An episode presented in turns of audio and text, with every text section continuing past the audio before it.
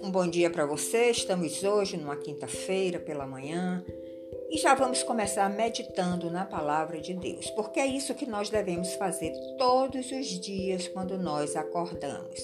Meditar em um versículo, ler uma passagem do Evangelho, ler um salmo e tomar esta meditação para o nosso dia. Você está durante o dia fazendo outras atividades, está é, cumprindo com os seus compromissos, mas você está sempre com aquela palavra no seu coração, na sua mente, meditando, e aí Deus vai se revelando a você durante todo o dia. Então, isso é uma prática que nós devemos adotar, porque vai trazer muita saúde para o nosso espírito, para a nossa alma e também para o nosso corpo, porque você vai estar com Deus pertinho de você e ele vai lhe livrar de todo o mal. Então, nossa meditação de hoje tem como título: Quem é o seu Deus? Você tem uma definição do seu Deus? Quem é o seu Deus? Você conhece ele suficiente para definir quem é o seu Deus? Em Isaías capítulo 44, verso 6, nós temos uma definição de quem é esse, de, esse Deus que nós sabemos que é o Deus de Israel, o Deus verdadeiro, o Deus vivo. E em Isaías 44, verso 6, ele mesmo se define dizendo o seguinte: Eu sou o primeiro eu sou o último e além de mim não há Deus. O que é que nós podemos entender dessa passagem? Eu sou o primeiro e eu sou o último, ou seja, tudo acontece dentro da soberania de Deus. Ele está desde o início e ele vai até o fim na nossa trajetória por esta terra. Se você aceitar Ele, se você aceitar Jesus Cristo como seu Salvador, tiver uma convicção interna de que ele veio para lhe salvar, para abrir um novo caminho para você trilhar, ele vai estar com você do início ao fim da sua peregrinação aqui na terra. E ele ainda diz mais: e além de mim, não existe outro, outro Deus. Existem ídolos criados pelos homens mas o Deus vivo é o Deus de Israel e ele se define desta forma. Nós sabemos que existem muitas pessoas que nós podemos classificar de acordo com a sua crença. Por exemplo, os ateus, eles negam a existência de Deus. Eles criam seus próprios deuses, que é ele próprio. Porque se ele não acredita em um Deus, ele acredita nele. Ele acredita no seu poder, na sua força, na sua capacidade de decidir e resolver todas as coisas. Então, os ateus, eles não acreditam nesse Deus vivo, eles não acreditam no Deus de Israel. Eles acreditam também que o universo surgiu de uma forma espontânea e que ele, o universo veio à existência como resultado de uma grande explosão cósmica. Só que eles ainda não conseguiram provar isso, não conseguiram, a ciência, os cientistas, não conseguiram transformar isso em uma lei, porque não encontraram ainda fundamentos palpáveis para provar que foi desta forma que surgiu o universo e não através de um ato criativo do nosso Deus.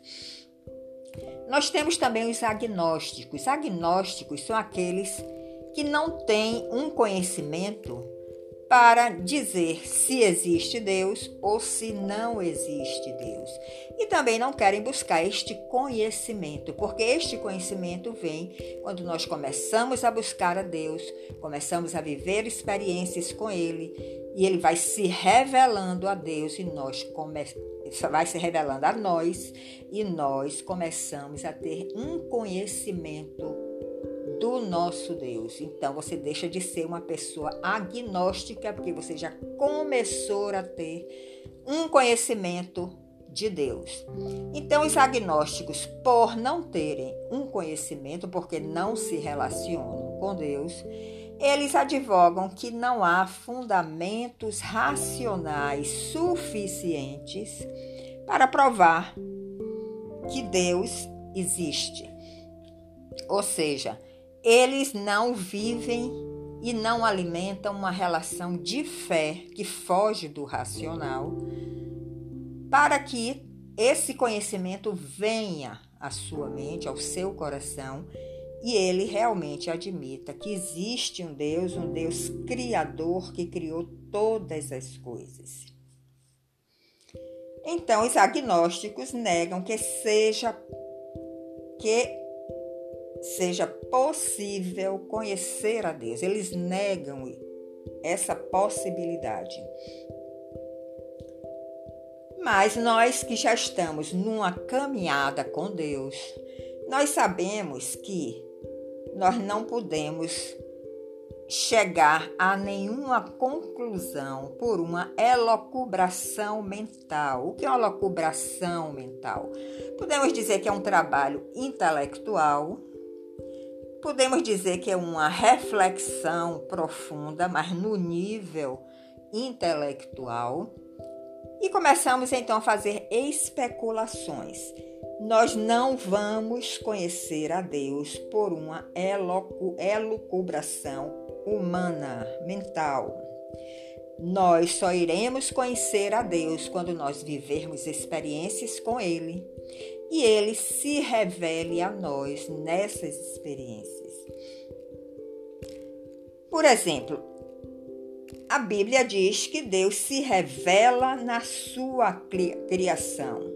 Porque no Salmo 19, verso 1, nós lemos que os céus proclamam a glória de Deus e o firmamento anuncia as obras das suas mãos. Quando nós olhamos a criação, começamos a meditar nela, começamos a penetrar em tudo que existe na criação, nas, no universo das plantas, dos, dos animais, dos pássaros, dos astros, nós com certeza ou admitimos que existe um Deus criador de tudo isso, ou nós vamos entrar por essas outras teorias ateístas, agnósticas, que não conseguem ver a Deus porque não buscam essa intimidade para que ele se revele. Mas aqueles que creem em Deus, que já tiveram uma revelação dele, não é uma, não é uma questão de você crer de uma forma mental, é você crer porque você viveu experiências com ele e por ele ser um Deus vivo, ele se revelou a você. Então, essas pessoas podemos dizer que são os deístas. Aqueles que creem em Deus através de uma experiência vivida. Mas também existem os deístas que dizem que Deus está muito longe e que ele não se envolve com as coisas criadas. Isso aí é uma outra vertente. Deus está muito longe porque nós não buscamos essa intimidade com Ele. Então, nós fazemos uma caricatura desse Deus e acreditamos que ele é dessa forma. É como se fosse um relojoeiro que fabrica um relógio, dá corda nele e deixa ele lá trabalhando sozinho. Ou seja, segundo essa teoria, Deus não se envolve nas coisas que ele criou. Mas nós que já estamos nesta caminhada, podemos afirmar por experiência própria que Deus não está fora e além da sua criação, mas Ele é presente na sua criação e Ele sustenta a sua criação. Quem é que sustenta os pássaros? Quem é que sustenta os animais que estão nas florestas? que estão nas regiões geladas. Existe toda uma, todo um planejamento que foi criado quando da criação do mundo para que houvesse essa sustentabilidade que, inclusive, o homem está destruindo, mas Deus se envolve sim com a sua criação e ele lhe dá o sustento. Existe uma outra corrente que se chama panteístas, que dizem que Deus é tudo e tudo é Deus. Então eles creem dessa forma, eles generalizam tudo. Tudo é Deus e Deus é tudo. Ou seja, eles não dão uma pessoalidade a Deus. Eles não veem Deus como um, um, um ser pessoal. Eles generalizam tudo. Esses são os panteístas. Então eles confundem o Criador com a criatura e forjam para si um Deus disforme, um Deus difuso e impessoal. Mas a Bíblia diz que Jesus Cristo é uma pessoa e ele veio a esta terra como homem, Deus que se fez homem, ele veio de uma forma muito pessoal, com uma personalidade, com um caráter, com atributos divinos ele é uma pessoa e até hoje Jesus Cristo é uma pessoa porque ele vive, ele ressurgiu dos mortos, ele ressuscitou. Então ele é um Deus vivo. E ele vem como uma pessoa para querer habitar no seu coração. Mas nós que somos teístas, ou seja, nós cremos Nesse Deus vivo, o Deus de Israel, nós sabemos que ele é um Deus pessoal, porque nós temos vivido experiências com ele. Nós cremos que ele é um Deus trino, porque nós conhecemos a história de Jesus, que veio como filho de Deus, e nós cremos na unção e na visitação do Espírito Santo. Então, ele é um Deus trino, é Pai, é Filho, é Espírito Santo, mas não são três, três deuses. É um Deus só que se manifesta de três formas diferentes a cada um de nós. Em cada momento, nós podemos ter uma relação com o Pai, ou com o Filho, ou com o Espírito Santo. Então, Deus é trino, mas ele é um só Deus, não são três deuses. Ele é autoexistente, ou seja, ele subsiste por si mesmo. Ele não depende de ninguém para existir. Ele é autoexistente. Ele é infinito. Porque Deus habita na eternidade. A eternidade é um lugar infinito.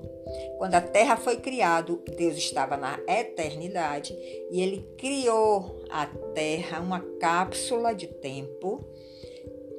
E aí ele determinou um início e um fim para esta terra. Então, ele é um Deus infinito, ele é um Deus imenso. Você já experimentou a imensidão de Deus? A imensidão de Deus a Bíblia define também de uma forma que você não pode nunca ter racionalmente o tamanho do nosso Deus. Vivendo as experiências com Ele, nós vamos começar a dimensionar este Deus, mas nunca teremos essa dimensão plena, total. Ele é eterno que a Bíblia diz que ele vive de eternidade em eternidade.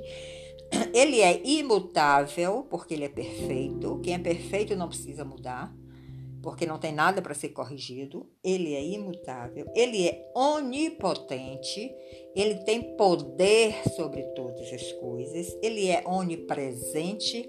Ele pode estar em vários lugares ao mesmo tempo. Ele é onisciente, ele sabe de todas as coisas, ele sabe do nosso futuro, ele sabe tudo o que vai acontecer conosco daqui para frente, ele sabe até onde nós vamos caminhar com ele, em que nível espiritual nós vamos estar quando estivermos na Sua presença. E Ele é soberano. Ele tem a soberania sobre todas as coisas, sobre todas as vidas, sobre todas as circunstâncias. Esse Deus que nós cremos, o Deus de Israel, ele é um Deus santo. A Bíblia diz que ele é santo, santo e santo, ou seja, essa afirmação mostra aí que não existe qualquer pecado em Deus. Ele é um Deus santo, ele é um Deus justo. Muitas vezes nós temos dificuldades de enxergar sua justiça, mas confie no seu Deus. Confie no Deus de Israel, porque ele é justo e ele sempre faz a justiça. E ele é um Deus cheio de amor e misericórdia. Com certeza, você, na sua caminhada até aqui, já experimentou um pouco desse amor desse Deus e já experimentou das suas misericórdias que foram derramadas na sua vida. O Deus de Israel, ele é o criador de todas as coisas. E em Gênesis nós vemos isso, ele criou todas as coisas.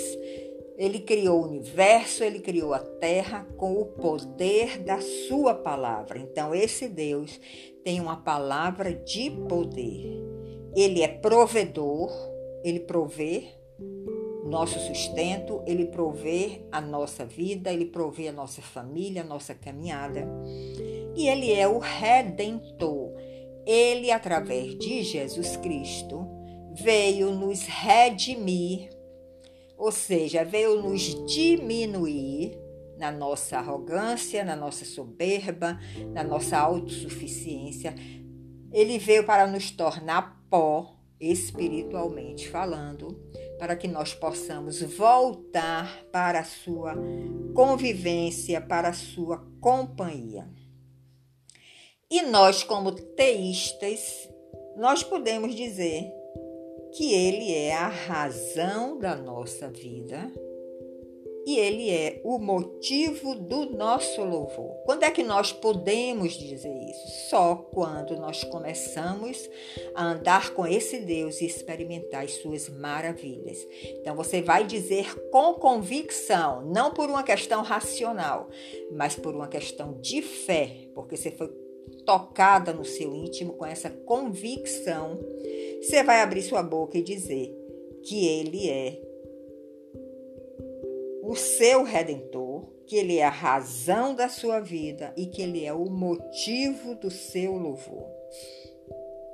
Esses outros deuses que existem aí são deuses criados em laboratório do engano religioso. Cuidado com a religiosidade, cuidado com as religiões falsas, as seitas, porque eles criam deuses fabricados em laboratório, que é que você creia nesses deuses. Mas eles são simplesmente ídolos impotentes, eles não têm poder. Se você crê em um ídolo ainda e você está dizendo que está experimentando milagres, você não está conseguindo enxergar que é o próprio Deus que, pela sua pura misericórdia, está lhe visitando e fazendo com que milagres aconteçam na sua vida. Você precisa ter apenas olhos abertos para enxergar que não é aquele ídolo que está fazendo com que aconteçam milagres na sua vida, mas é o próprio Deus, por uma ação de misericórdia, que está lhe visitando e lhe livrando de muitas coisas que você está considerando milagres. Então, o Deus de Israel, podemos dizer, é o único Deus vivo e verdadeiro. E ele agora mesmo, ele pode dar paz à sua alma, se você está não está desfrutando uma paz nesse momento por alguma razão, esse Deus vivo e real, Deus de Israel, ele pode trazer essa paz à sua alma e ele pode dar sentido à sua vida. Ele deu sentido à minha vida. Hoje eu sei exatamente o que eu devo fazer, o que eu não devo fazer. Hoje eu sei exatamente o dom que ele me deu, o ministério que ele me deu, porque eu acreditei nesse Deus, eu busquei conhecer esse Deus e eu comecei a viver experiências com ele que me deu uma convicção de fé no coração inabalável. É essa mensagem que eu quero deixar para você hoje, para você buscar esse Deus vivo, o Deus de Israel. É um Deus que não é feito por mãos humanas, é um Deus que é vivo, é real e que se você buscar este Deus, com certeza, você vai viver experiências maravilhosas com Ele. Então, te abençoo neste dia para você refletir nesta mensagem. E nos encontraremos em outro momento. Até breve.